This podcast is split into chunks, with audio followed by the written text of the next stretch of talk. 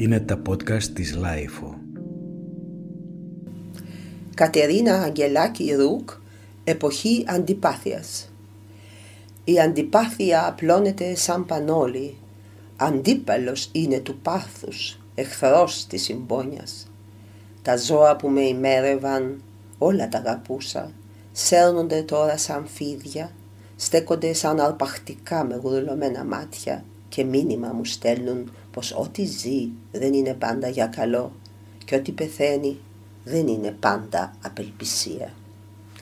Οι άντρες με τα προκλητικά παντελόνια, οι φάσματα τεντωμένα με φαντασία, ελαφρά αξίριστοι, με την έξυπνη ματιά που μεταμορφωνόταν σε κτηνόδη και χινόταν πηχτή στα λευκά σεντόνια, βουλιάζουν στα μουχλιασμένα νερά της μνήμης κι ούτε λίγη συμπάθεια δεν αφήνουν πίσω τους λίγο δέος για τα κατορθώματά τους.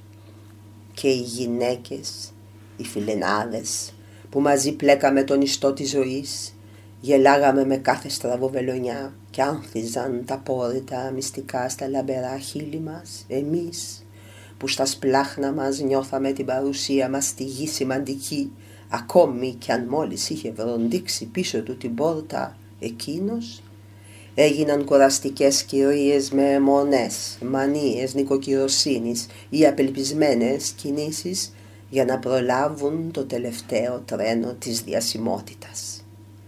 Αλλά τη φοβερότερη αντιπάθεια τη νιώθεις για εκείνον που τα νιώθει όλα αυτά λες κι ήταν αυτός κάποιο ανώτερον, λες κι είχε φτερά και πετούσε πάνω από νεκρούς φιλοδοξίες και απορρίμματα, λες κι ήταν ο δικός σου εαυτός λιγότερο άχρηστος και αντιπαθητικός.